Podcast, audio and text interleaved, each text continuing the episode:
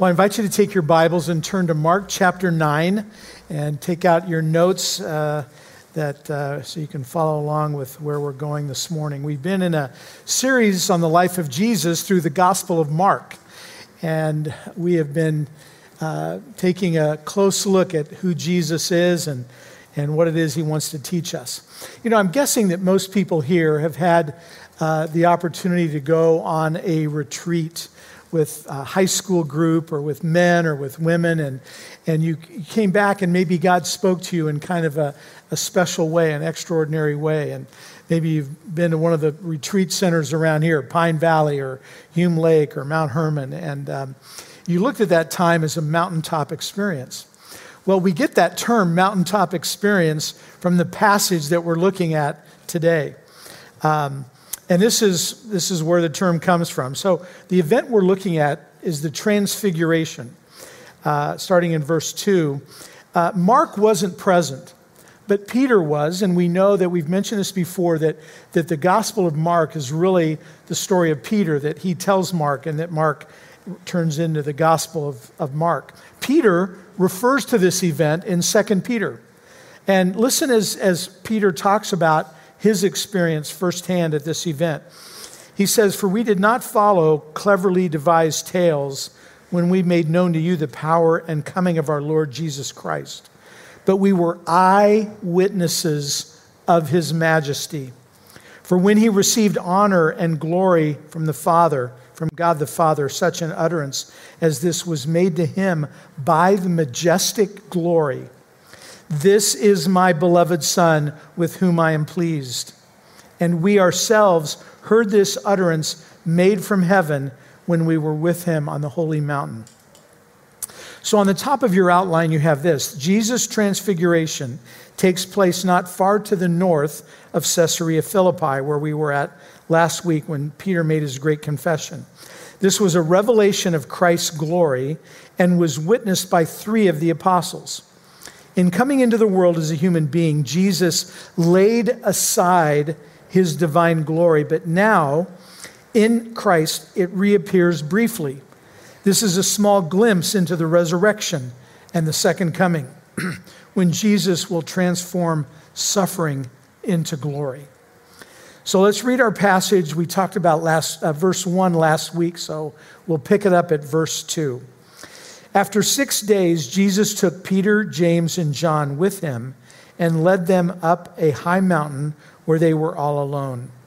There he was transfigured before them. His clothes became dazzling white, whiter than anyone in the world could bleach them. And there appeared before them Elijah and Moses, who were, with, who were talking with Jesus. Peter said to Jesus, Rabbi, it is good for us to be here. Let us put up three shelters one for you, one for Moses, and one for Elijah. He did not know what to say. They were so frightened. Then a cloud appeared and covered them, and a voice came from the cloud This is my son whom I love. Listen to him. Suddenly, when they looked around, they no longer saw anyone with them except Jesus. As they were coming down the mountain, Jesus gave them orders not to tell anyone what they had seen until the Son of Man had risen from the dead. They kept the matter to themselves, discussing what rising from the dead meant. And they asked him, Why do the teachers of the law say that Elijah must come first? Jesus replied, To be sure, Elijah does come first and restores all things. Why then is it written that the Son of Man must suffer much and be rejected? But I tell you, Elijah has come, and they have done to him everything they wished, just as it is written about him. This is God's word. Well, I don't know if, uh, if you snow ski or not, or if you've ever gone snow skiing around here, but did you know that you can snow ski in Israel? Uh, I think it's the only place in the Middle East where you can snow ski on real snow, at least. Um, actually, Mount Hermon in the north of Israel is 9,232 feet, and there are two ski resorts that serve uh, that have nine lifts that serve 28 miles of ski slopes. so you can go snow skiing in Israel. It was on Mount Hermon somewhere where I believe it makes the most sense that this event took place. Uh, if you remember last week in the Great Confession at the end of Mark, right after that, um, they move from Caesarea Philippi to Mount Hermon in the north. And there was this great call to discipleship that Jesus gives us that we're to pick up our cross and follow him.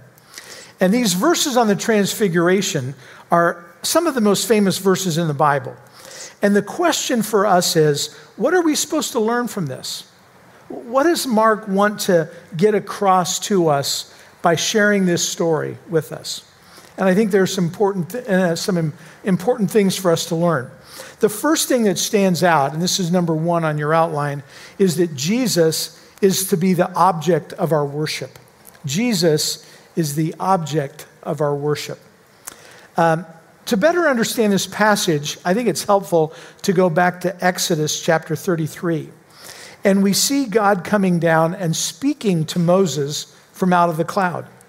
And the people are afraid, and so Moses goes up to the top of the mountain and he asks God, he says, God, I want to see your glory. And God says in Exodus 33, when my glory passes by, I will put you in, the, in a cleft in the rock and cover you with my hand till I have passed by, but my face cannot be seen. No one may look upon me and live. And what God is basically saying to, to, to Moses is, I'll let you see my afterglow. I'm not even going to let you see who I am in, in full because you wouldn't be able to live. But even just seeing the afterglow, we know that Moses' face shone for a, number of days afterwards. And now, centuries later, here we are on the top of another mountain. And here's the glory again. Look at verse 3. And his, glows, his clothes became dazzling white, whiter than anyone in the world could bleach them. So we have the same situation as we had with Moses. We have a mountain, we have a cloud, uh, we have a voice that comes out of the cloud, and we even have Moses there. So is this just another Mount Sinai happening again? No, it is not. Moses reflected the glory of God like the moon reflects the sun. Jesus produces the glory of God. Jesus, and in fact, you've got this on your outline. All Moses could do was to point to the glory of God, but Jesus is the glory of God. Jesus is the glory of God. This is all the founder of, of, what the founders of every other religion can do. All they can do is point to their idea of God. Jesus is the glory of God in human form.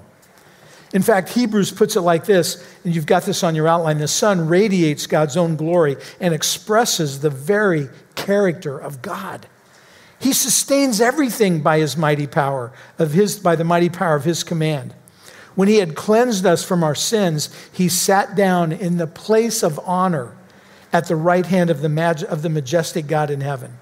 And so, what is the proper response to God's glory? It's worship. It's to worship Him for the glory that we see. It's always worship. Jesus is the glory of God in human form. And Jesus is not just a teacher to follow, He is way more than that because He is true. Jesus is not just someone that you can kind of follow.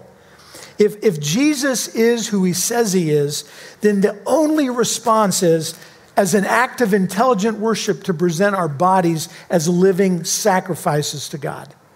That's the only response possible, is to give ourselves to Him, to consecrate ourselves to Him. That was the great sin of Laodicea in Revelation chapter 3. They were lukewarm in their commitment to Jesus. There's no half hearted commitment to Him. And they, what, is said about the church of Laodicea what is said is that since they're lukewarm, neither hot nor cold, I will spit you out of my mouth, God says. In other words, you cannot be lukewarm for Jesus. There's no such thing. There's no middle of the road Christianity. When God said to Moses that he couldn't look on his face and live, it's like God saying to Moses, There's an infinite gap between me and you, and you cannot comprehend my glory on your own. Humanly, you can't do it. So then the question is why Elijah and Moses? Why not Isaiah and Jeremiah? Why not somebody else? Well, Moses was the great lawgiver. Uh, Elijah was the great prophet. And so Moses and Elijah are to Hebrew history what George Washington and Abraham Lincoln are to American history. You've got this on your outline. Moses was God's human instrument in establishing the nation of Israel in the land promised to Abraham. Elijah, like Abraham Lincoln during the Civil War, guided Israel during some violent times of self affliction.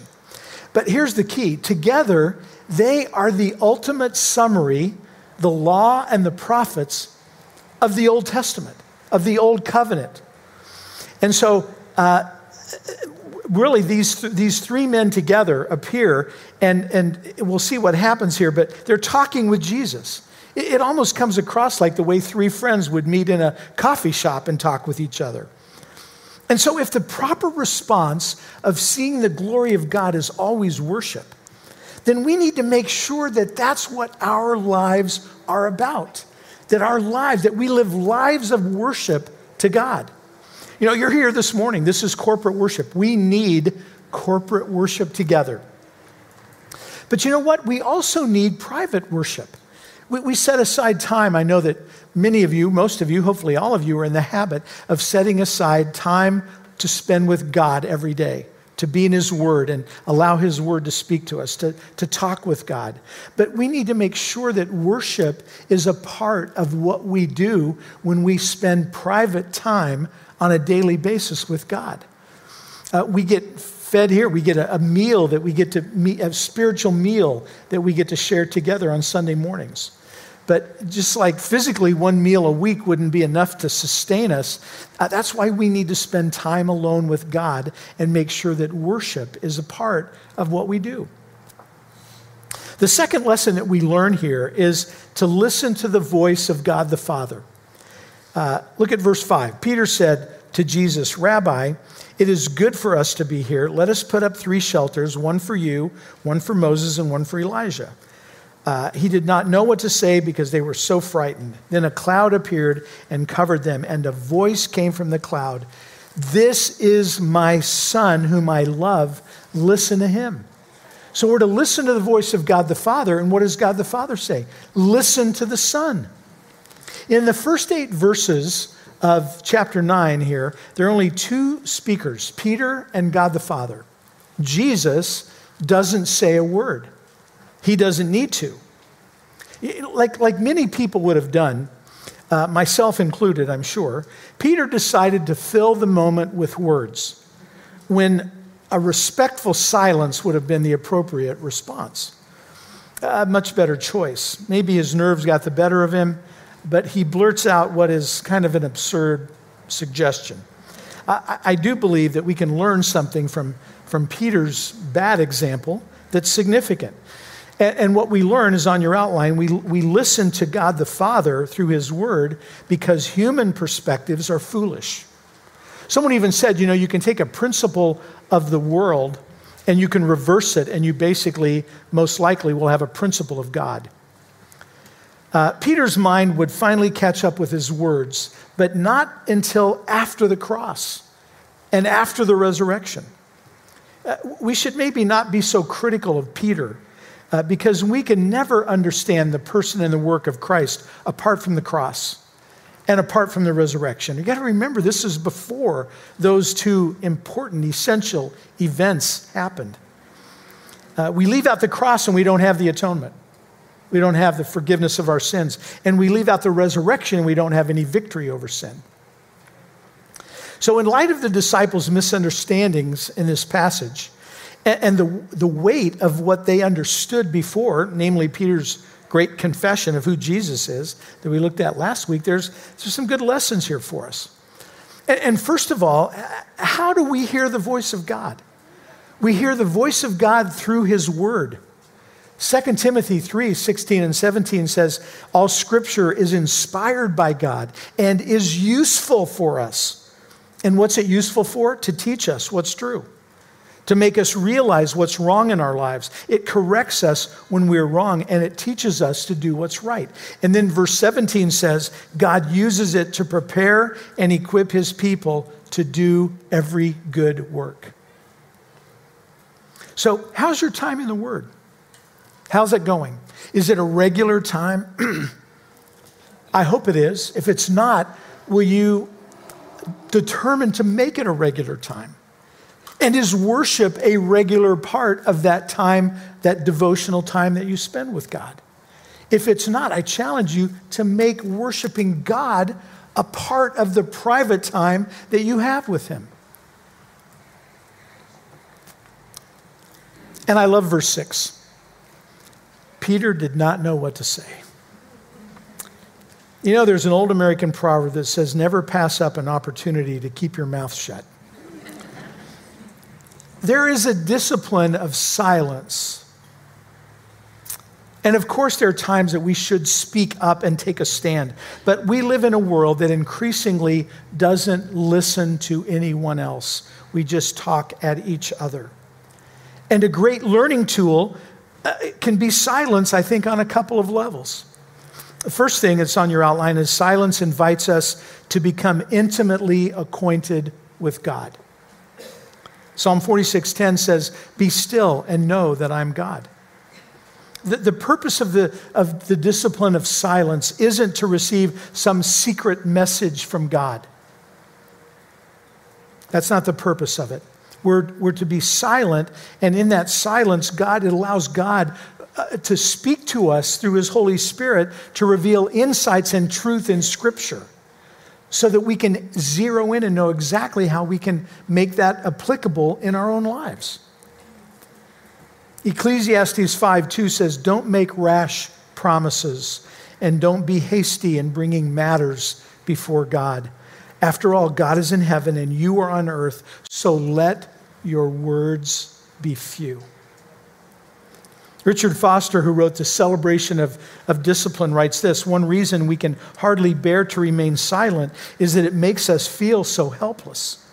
We are so accustomed to relying on words to manage and control others. If we are silent, who will take control? God will take control. But we will never let Him take control until we trust Him. And if you want to underline something in that quote, underline that last sentence. Silence is intimately related to trust. Psalm 62 5 says, For God alone, my soul waits in silence and quietly submits to him. If we want our character to reflect the character of Jesus and we want our decisions to accomplish his will, then we have to listen to God. And, and that is the, the, and the best way to do that is in silence, to allow God to speak to us. And also, and this is also on your outline, silence allows us to cultivate genuine contentment. Silence allows us to cultivate genuine contentment. Dallas Willard, who taught philosophy at University of Southern California and wrote a book called The Spirit of the Disciplines, says this far from being a mere absence, silence allows the reality of God to stand in the midst of your life. God does not ordinarily compete for our attention. In silence, we come to attend. Uh, what Dallas Willard is saying is this that we all need to push the button in our lives uh, th- th- and, and allow contentment in God to replace the need that we have for more and more stuff. We, we don't always need to buy something better. We don't always need to buy something bigger. Those are things that, that make it seem like they're competing with God in our lives because we live in America, we live in the, in the West. There's so many things that are competing for our attention. So many things that are competing for our money, so many things that are competing for our mind and a place in our hearts. And silence allows us to listen to God more clearly and to grow in our trust of Him and, and put less emphasis on the things around us. When we go through a difficult situation, that's a, a perfect opportunity to be quiet and to ask God what He wants to teach us through His Word about the situation that we're going through. And, and, and instead of, of, of, you know, maybe how to resist the temptation that we're going through so that we don't try to justify ourselves or we don't try to explain away the situation that we're going through. We say, God, what do you want to teach me? What, what, what, could happen here that would bring the most glory to you out of whatever it is I'm going through in my life? And so we listen to God because He wants to shape us to be more like His Son Jesus. The third thing that we learn from this passage, number three on your outline, is what we need most is a divine perspective. Verses 7 and 8. Verse 7 begins Then a cloud appeared and covered them. We don't need man made tents, we need God's presence.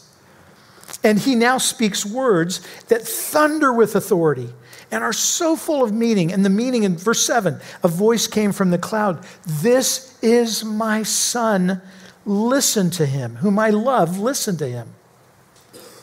If the cloud would have enveloped them in Old Testament times, they would have all died.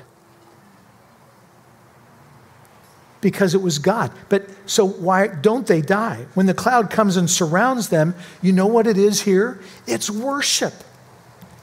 It's worship. They're surrounded by reality. Reality isn't what we see with our eyes here. Reality is what they saw on the Mount of Transfiguration. They saw the brilliance of God. They, they heard the glory of God speaking the fa- of the Father's love for the Son. What is that?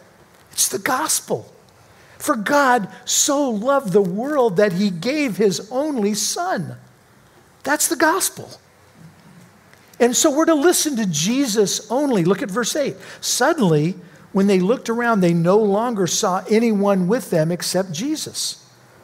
So, this is Mark's way of saying Moses is gone, Elijah is gone. And because Jesus is God the Son, He's the bridge that gets us to God the Father. He is God the Son. He is who Moses and Elijah were pointing to. They were pointing to Jesus. God the Father again affirms Jesus as the Son, and he confirms Jesus' words as his own. And the implication is you are in the presence of God, and so stay silent and listen to Jesus. One commentator said it like this, and I think this was brilliant. He said, Jesus is the temple and the tabernacle to end all temples and tabernacles because he is the sacrifice and the priest to end all sacrifices and all priests. What we need to see is that Jesus is able to give us and do for us what Elijah and Moses can never do for us. The old covenant is gone. The new covenant has arrived, and the new covenant is all about Jesus. It's only through him that we can come to God. We're to have eyes for him only. It's what the writer to the Hebrews wrote. You've got it on your outline fixing our eyes on Jesus, the pioneer and the perfecter of our faith. For the joy set before him, he endured the cross, scorning the shame and sat down at the right hand of the throne of God. James invites us to pray for divine perspective. In James 1:5, if you need wisdom, ask a generous God and he will give it to you. That, that's what wisdom is, right? Seeing life from God's point of view. And we need that every day about every event in our lives. We need to see it from God's perspective. And then we also learn, number four, that it's all about the resurrection. You notice what Jesus says in verse 9 as they're coming off the mountain. He says, Jesus gave them orders not to tell anyone what they had seen until the Son of Man had risen from the dead. They kept the matter to themselves, discussing what rising from the dead meant. So, why does Jesus not to tell, tell them not to tell anyone until after the resurrection? Who would believe him? Who would believe that they were with Moses and Elijah up on the mountain? Yeah, right. But they wanted to, Jesus wanted them to experience this because it would all make sense after the resurrection. And in that sense, the transfiguration is a foretaste of heaven, it's a foretaste of the resurrection, it's a foretaste of the second coming. And it's exactly what these three men, Peter, James, and John, needed to lead, eh, needed to lead the others. The Christian faith stands or falls with the resurrection. Just recently, I met with someone and they were asking about different questions in the Bible and is this true? Is that true? Can't really believe this is true. And I said, hey, let's start with the resurrection because everything stands or falls with the resurrection of Christ. If you disprove that, you disprove Christianity. If you know someone who is struggling with some of the truth of Scripture or has questions about different events in the Bible, challenge them to start with the resurrection. In fact, there are some great books that I think every Christian ought to read and that we can pass on to people who do have questions. You've got a list of them on the outline. Uh, and I hope that you'll read these. I hope that you'll. I, I, gave more than a carpenter to this man. He said he wasn't really a reader. Uh, so that's the shortest of all the books that are on there, but it definitely will challenge him about the truth of the resurrection. Paul says it like this in 1 Corinthians 15 And if Christ has not been raised from the dead, your faith is useless and you are still guilty of your sins. So it begins with the resurrection, it ends with the resurrection. That's got to always be our focus. We, that, we have a historical faith that, that can be proved. And we, we, the proof is in the, the truth of the resurrection. The fifth thing that we learn from this passage is that Jesus doesn't promise to take us out of suffering, but to see us through it. You know, there's an interesting conversation with Elijah uh, about Elijah in verses 11 to 13. What's this about? Well, you remember back in chapter 8, Peter's great confession of who Jesus is. It didn't go well for Peter right after that, right? Because he said, I'm not going to let you go and suffer. well, in verses 9 and 10, Jesus again refers to his death in, in chapter 9. He refers to his resurrection but he's suggesting that that means that he's going to be dead. In fact, it's translated in the New International Version as being risen from the dead. That's what they're talking about, what that meant. Uh, and now the disciples push back a little bit, and I believe they're getting to the same thing that Peter suggested back in chapter 9 that they don't want Jesus to suffer. But they've learned from Peter that they can't do it in the same way Peter did it. And so they, look at verse 11. They asked him, Why do the teachers of the law say that Elijah must come first? So the disciples are referring back to Malachi, where it talks about Elijah returning before the great day of the Lord, when God will set everything right. And Malachi 4 talks about the prophet Elijah coming before the great day of the Lord arrives. So the great day of the Lord is when God appears and will make everything right. So the disciples are saying, Hey, we, we just saw Elijah up on the mountain.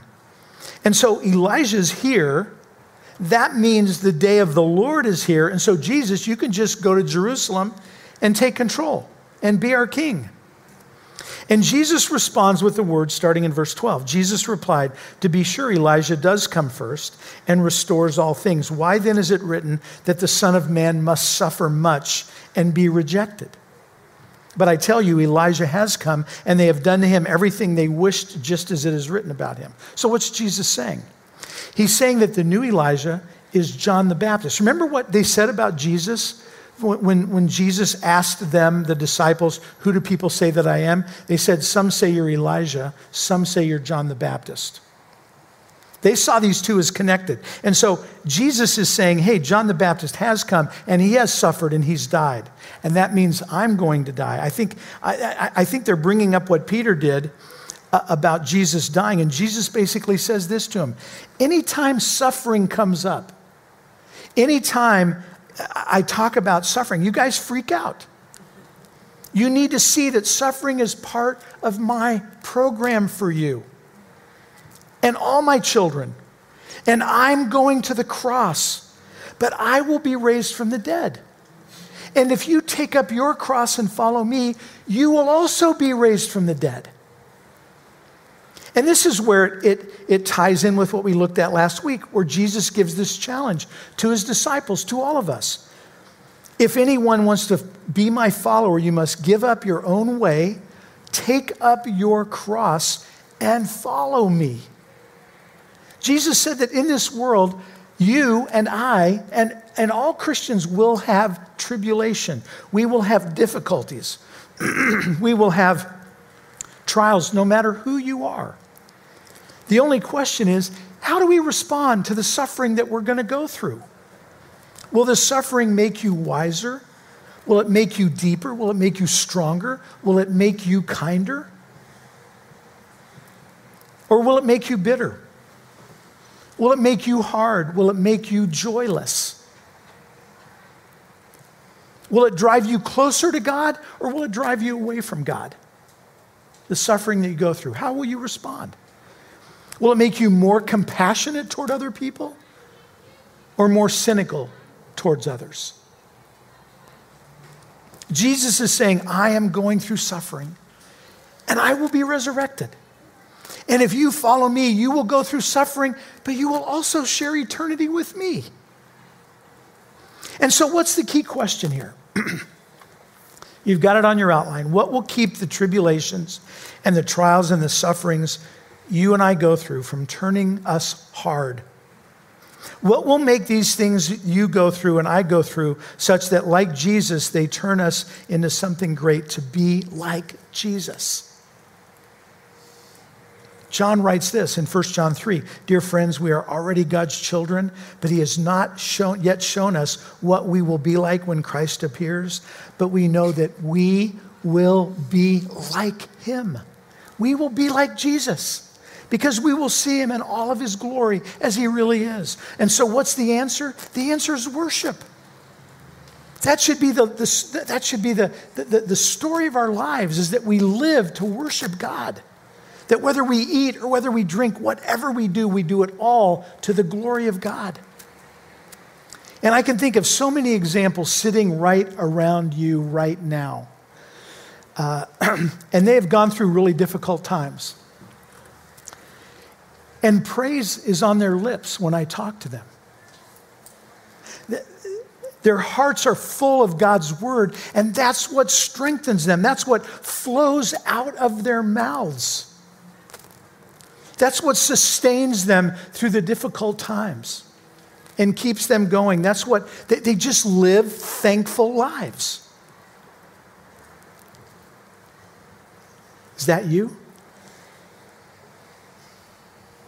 No matter what you're going through, is that what comes out?